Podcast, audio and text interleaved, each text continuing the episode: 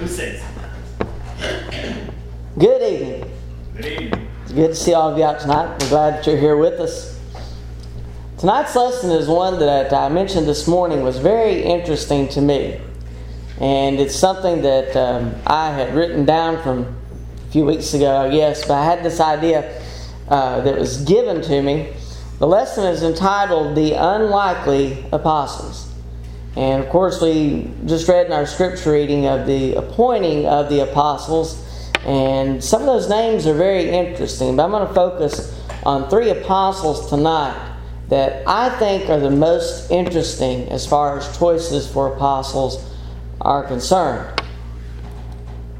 Whenever we look at the apostles in particular, we see that few, if any, of the apostles had any kind of background in ministry or religion. But whenever we look at them and how they were chosen by Christ, uh, despite their varied and odd backgrounds, you know, some of them had different occupations, some of them were fishermen, some of them um, had different occupations other than that. We'll talk about that a little bit later. But despite their varied and odd backgrounds, they were still chosen by Jesus as special and useful, well equipped for the task that was set before them. And if they weren't well equipped at that point, it was something that they grew into later. I remember doing a series on Peter in particular and looking at his life. He matured over time. It was not something that he was ready for at the very beginning when he was first chosen, but he matured and he was uh, very well equipped for the job. Most of the apostles became great leaders and teachers. I think the one exception that we would notice is Judas Iscariot. But these men were willing to die for the cause of Christ, and most of them did. But the focus of our lesson tonight is going to be on the three chosen men who were very unlikely candidates for apostleship. We're going to look at a publican or tax collector in Matthew. We're going to look at a zealot in Simon and one who was a persecutor of the church in Paul. And yet, each of these served God faithfully until the end of their lives. Though it seems odd to us that Jesus would choose them based on their reputations and professions, they proved themselves to be right for the job. They proved themselves to be worthy of the appointment of apostleship. I want us to look first at the choosing of the apostles. Now, the choosing of the apostles is uh, given in three of the different gospels. Matthew, Mark, and Luke all give different representations of the choosing of the apostles. They have them in different orders which is another interesting thing to look at if you have the time. And then we also have some of the mention of these in Acts chapter 1 as well. But in Matthew chapter 10, and looking at verses 1 through 4, it says this And when he had called his 12, his 12 disciples to him, he gave them power over unclean spirits to cast them out and to heal all kinds of sickness and all kinds of disease. Now, the names of the twelve apostles are these First, Simon, who is called Peter, and Andrew, his brother, James, the son of Zebedee, and John, his brother, Philip and Bartholomew, Thomas and Matthew, the tax collector James the son of Alphaeus, and Lebbaeus, whose surname was Thaddeus, Simon the Canaanite, and Judas Iscariot, who also betrayed him. Interestingly, Judas Iscariot is mentioned at the last of all the lists. But we also have very similar that is written in Luke 6, verses 12 through 16. I want to read those verses as well. Luke 6, beginning with verse 12. It says, Now it came to pass in those days that he went out to the mountain to pray, and continued all night in prayer to God. And when it was day, he called his disciples to himself. And from them he chose twelve, whom he also named apostles. Simon, whom he also named Peter, and Andrew his brother, James and John, Philip and Bartholomew, Matthew and Thomas, James the son of Alphaeus, and Simon called the Zealot, Judas the son of James, and Judas Iscariot, who also became a traitor. As we look at the different accounts, we see some different details that are given in these that are actually very similar and somewhat the same. But in Matthew's account, we notice Matthew in particular. Matthew refers to himself in the writing as the tax collector. Simon, as I mentioned, we were going to look at him as well, is referred to in Matthew's account as the Canaanite. And this is a variation of the term zealot. And in Luke's account, there's no detail at all given for Matthew other than his name. And Simon is referred to as being called the Zealot. And we'll look at that a little bit later as well. And though Paul is not mentioned as being chosen with the original 12, we do find that Paul was an apostle, a very special apostle. In Romans 1, in verse 1, in the introduction of the letter to the Romans. Says, Paul, a bondservant of Jesus Christ, called to be an apostle, separated to the gospel of God. And similarly, he mentions himself as an apostle in his letters 1st and 2nd Corinthians, Galatians, Ephesians, Colossians, 1st and 2nd Timothy, and Titus we understand that he was appointed as an apostle by God. 1 Timothy chapter 2 verses 5 through 7.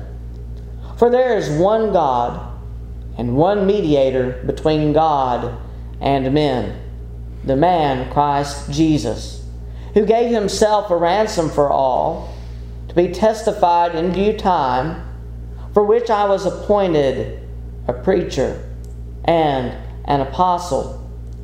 I am speaking the truth in Christ and not lying, a teacher of the Gentiles in faith and truth. In 2 Timothy chapter 1, we are given very similar to what we just read. 2 Timothy 1, beginning with verse 8, says, Therefore do not be ashamed of the testimony of our Lord, nor of me his prisoner but share with me in the sufferings for the gospel according to the power of God, who has saved us and called us with a holy calling. Not according to our works, but according to his own purpose and grace which was given to us in Christ Jesus before time began. But has now been revealed by the appearing of our Savior Jesus Christ, who has abolished death and brought life and immortality to light through the gospel, to which I was appointed a preacher, an apostle, and a teacher of the Gentiles. So we understand that Paul also was, appointed an apostle. Maybe out of time with the other apostles, but he was appointed an apostle. And he was appointed an apostle for the right reason. We see that as we look at his life and how he encouraged the church. But as we look at these three men in particular Matthew, Simon, and Paul despite what these men had been and what they had done, Jesus still chose them to be apostles. We see that he didn't make a mistake when he chose those. He didn't make a mistake with any of them, for that matter. Even Judas, because Judas had been prophesied to betray him. But as we look at these men, we see that they were unlikely apostles. Let's look at Matthew. In Matthew chapter 9, verses 9 through 13, we read of Matthew's calling to be an apostle. Matthew chapter 9, beginning with verse 9, and Jesus passed on from there.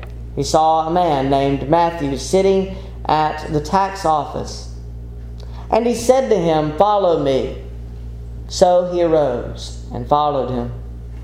Now it happened as Jesus sat at the table in the house, that behold, many tax collectors and sinners came and sat down with him and his disciples. And when the Pharisees saw it, they said to his disciples, Why does your teacher eat with tax collectors and sinners? When Jesus heard that, he said to them, those who are well have no need of a physician, but those who are sick.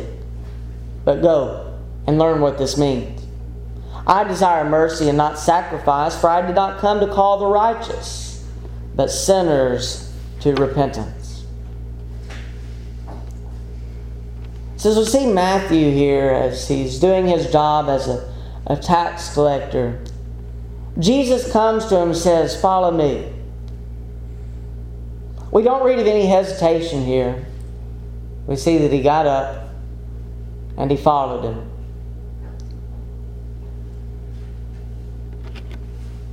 Whenever Jesus was seen with tax collectors, people understood them to be sinners. That's part of the reason that tax collectors were so despised as they were. They were Jews who worked for the Roman government and after meeting their responsibilities to their employer, financially speaking, they were free to keep what was left for themselves. And this often meant that they took more than was required to have more of the leftovers come their way. They were often included, at least in thought, with sinners. Maybe all the time included in thought with sinners. You know, Jesus was looked down on because he often associated and dined with tax collectors and sinners. And again, we go back to the verses that we previously read. And he said, Those who are well have no need of a physician, but those who are sick. He understood that they needed him. They weren't righteous, they were sinners. And so they needed the gospel, they needed Christ, they needed to follow. And so those were the ones that he spent a lot of his time with. He had compassion on those people. But seeing as he often associated and dined with tax collectors and sinners, it's interesting, interesting to find in the scriptures that eight of the 15 times that tax collectors are mentioned in the New, the New Testament, at least according to New, the New King James Version, they're a group of sinners. Eight of 15 times, tax collectors are mentioned with sinners. Another example of this is in the story of Zacchaeus, who, when he saw that Jesus was coming, he couldn't see him. So he climbed up in a sycamore tree, and we know the rest of the story. Jesus comes by and says, Come down. I'm going to your house. And he does. Zacchaeus was also of a a rough reputation. He was a chief tax collector, as we find in Luke chapter 19. But despite Matthew's occupation as a tax collector, despite his reputation among the people, Jesus came to him and said, Follow me. And to his credit, at least from what we can read, there was no hesitation there. He did exactly what he was asked to do. Another example of an unlikely apostle was in Simon. And Simon is probably one of the least known uh, of all the apostles. He's only mentioned in the lists of the apostles in the Gospels and once in Acts while in the upper room in Acts chapter 1. But he's referred to as a zealot. The term zealot is believed to refer to a political party in Judaism, which encouraged rebellion against the Roman Empire. And it's not known exactly as to whether this is the reference. Uh, it is interesting to note that it is capitalized in the account in Luke as zealot, but it's speculated of him, not known for sure, But it is believed that, that this was the case, that he was part of this rebellion against the Roman Empire. This zeal that refer, is used to refer to him could also have been translated into his service to Christ, rather than simply describing what he once was. And if he was a zealot, if he was a part of this political party against the Roman government, it would be very interesting to see that zeal and how it plays out in his service to Christ.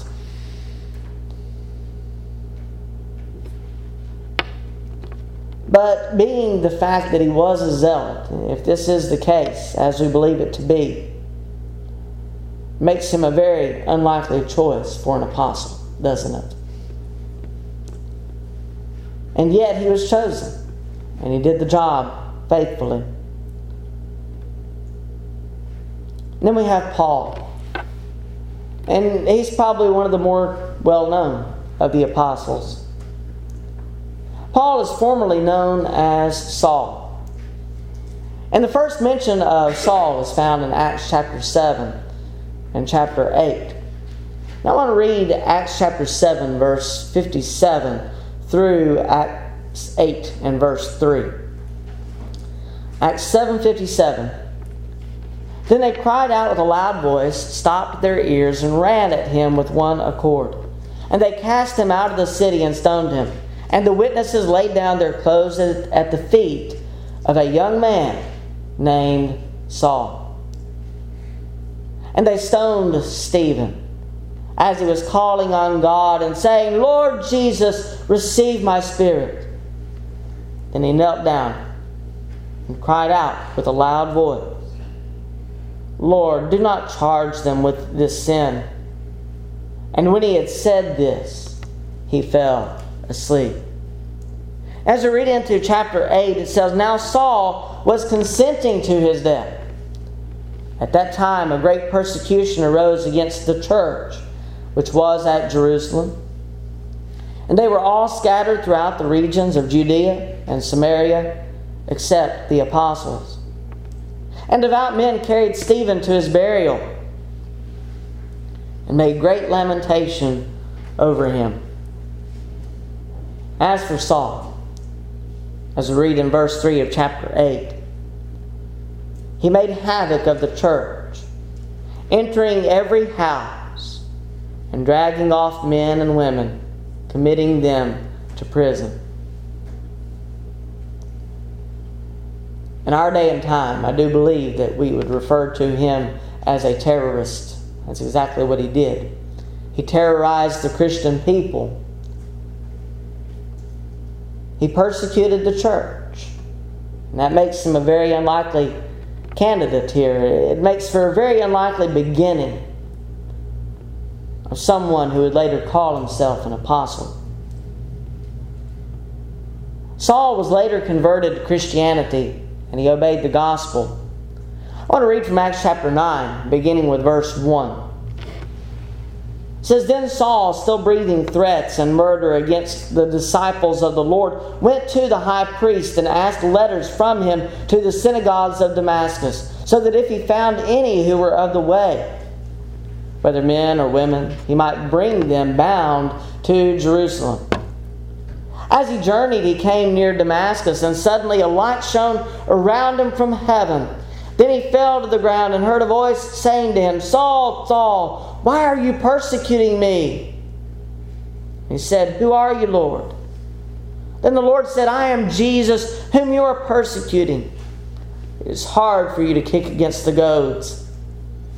And the Lord said to him, Arise and go into the city, and you will be told what you must do. Skipping to verse 10 says, Now there was a certain disciple at Damascus named Ananias. And to him the Lord said in a vision, Ananias. And he said, Here I am, Lord. So the Lord said to him, Arise, go to the street called Straight, and inquire at the house of Judas for one called Saul of Tarsus. For behold, he is praying.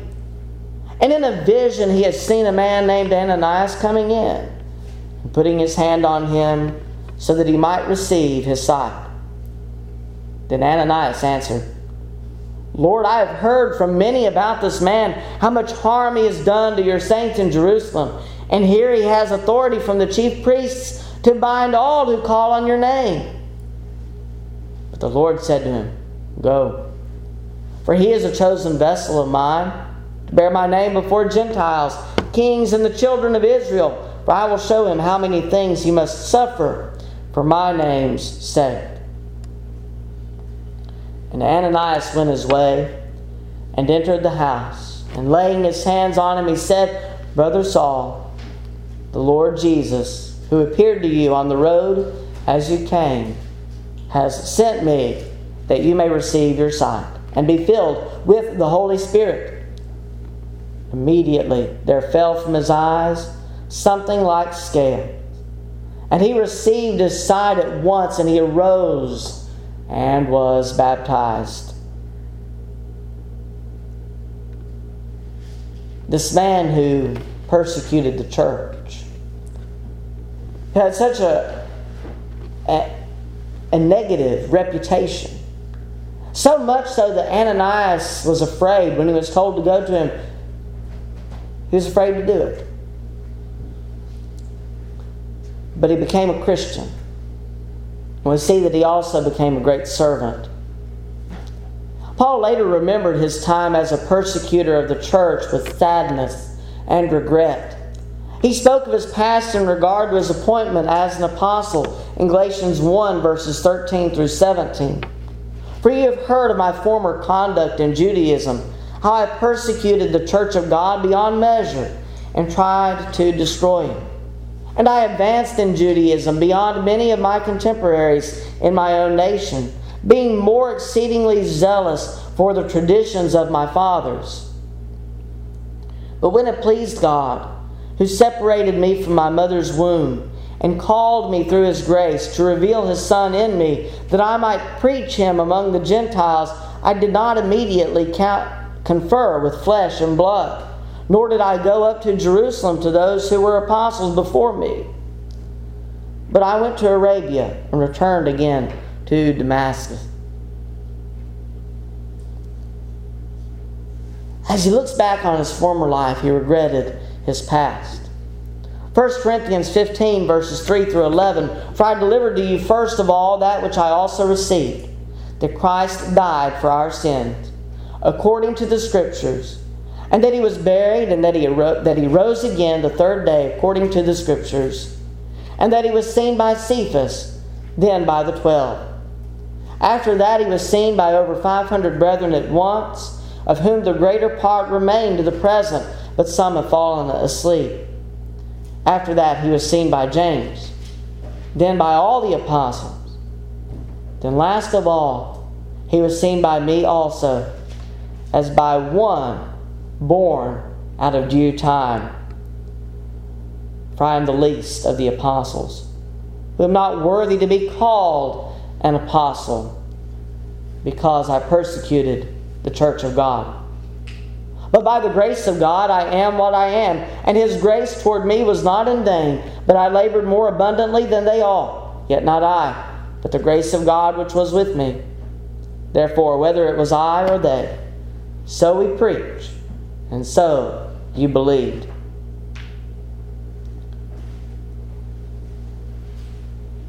Paul understood his standing among the other apostles. And he felt himself unworthy to be numbered with them based upon what he had formerly done. He's often humble in light of that. He, he sees himself as the least of the apostles. He refers to himself as the chief of sinners. But Paul was a powerful, powerful encouragement to the church following his conversion and baptism. He was a preacher and teacher of the truth. He wrote many letters of encouragement, some written while he was in prison, while he was suffering persecution. And no matter what persecution he faced, including imprisonment, he never stopped speaking the truth. He even used his own trial as an opportunity to preach the gospel. Knowing firsthand what might happen to him. Have you ever thought about that? Have you ever thought about the fact that he was there when Stephen died? And what did Stephen do? Stephen preached a gospel sermon. And he was stoned for what he said. Paul was there, he was consenting to his death. And later, he did the exact same thing. When placed on trial, he used it as an opportunity to preach Jesus.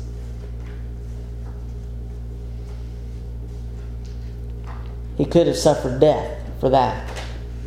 He knew what could happen, but he never stopped speaking the truth.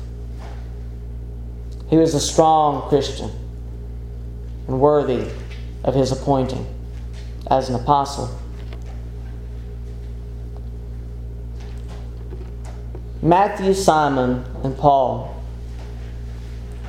were unlikely to be called as apostles. They were not ministers or preachers, they were not priests, they did not serve in the synagogues. They had worldly reputations and worldly occupations, and yet they were chosen. One even stood directly against Christ in the teaching of the gospel.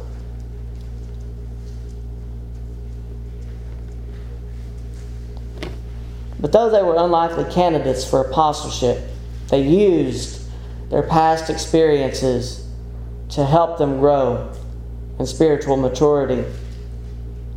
Looking at what they were and to what they later became, we understand that Jesus was not calling on random individuals. He could see their potential and knew their value to God and His kingdom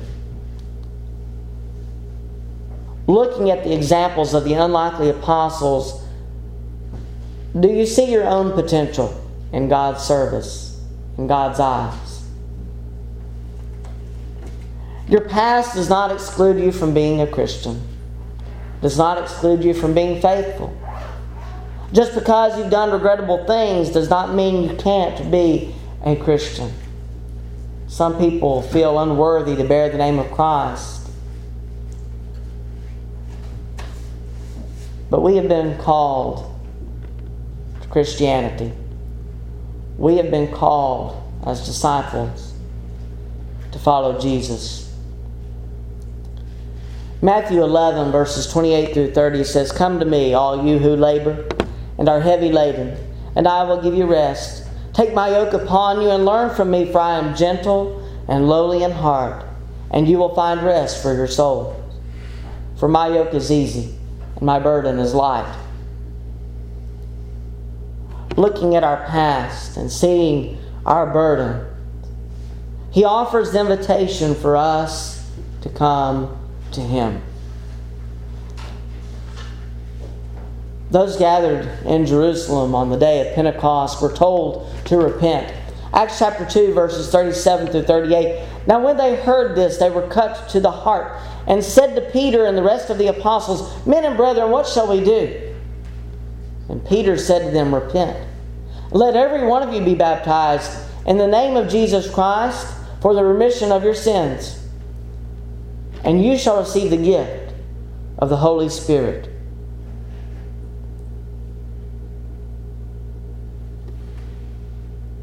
We are told to turn to Christ having faith and confessing that faith, we are told, like the people on the day of Pentecost, to repent and be baptized for the remission of sins.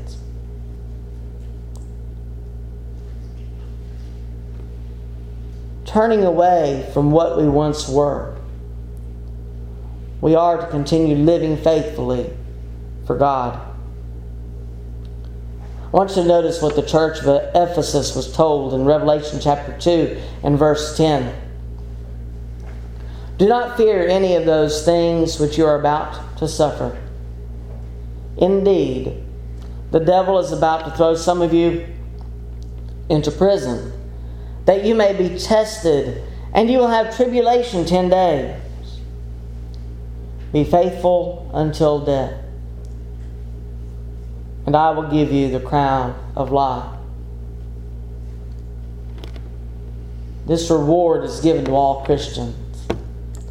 All of those who remain faithful to God. Doesn't matter what you've done or what you have been. What matters is what you are now or what you will be. Even Paul, one who persecuted the church, one who felt himself unworthy to even be numbered with the apostles, even Paul was worthy of being cleansed by the blood of Christ. Even seeing himself as the chiefest of sinners. Whenever we look at our own past, it's easy to look back and see things that we've done wrong, see mistakes that we've made, see things that we can do better. I think we all see ourselves as Christians. I think we've all done those things that we need to do to become Christians. But at the same time, we need to remain faithful. And maybe it is that looking back on your past, you realize you're not faithful not as you should be. Maybe there's something that you need to correct, something that you can, something that you need to do to make yourself right inside of God. Maybe there's, maybe you need to come for the purpose of prayer or to confess fault. Maybe you need to simply ask for strength. Maybe there's something we can help you with in that area of your life. But if you're not a Christian or if you're not a faithful child of God, the invitation is always open. And we extend the invitation to you now. If you're in need of responding, please come as together we stand and as we stand. God is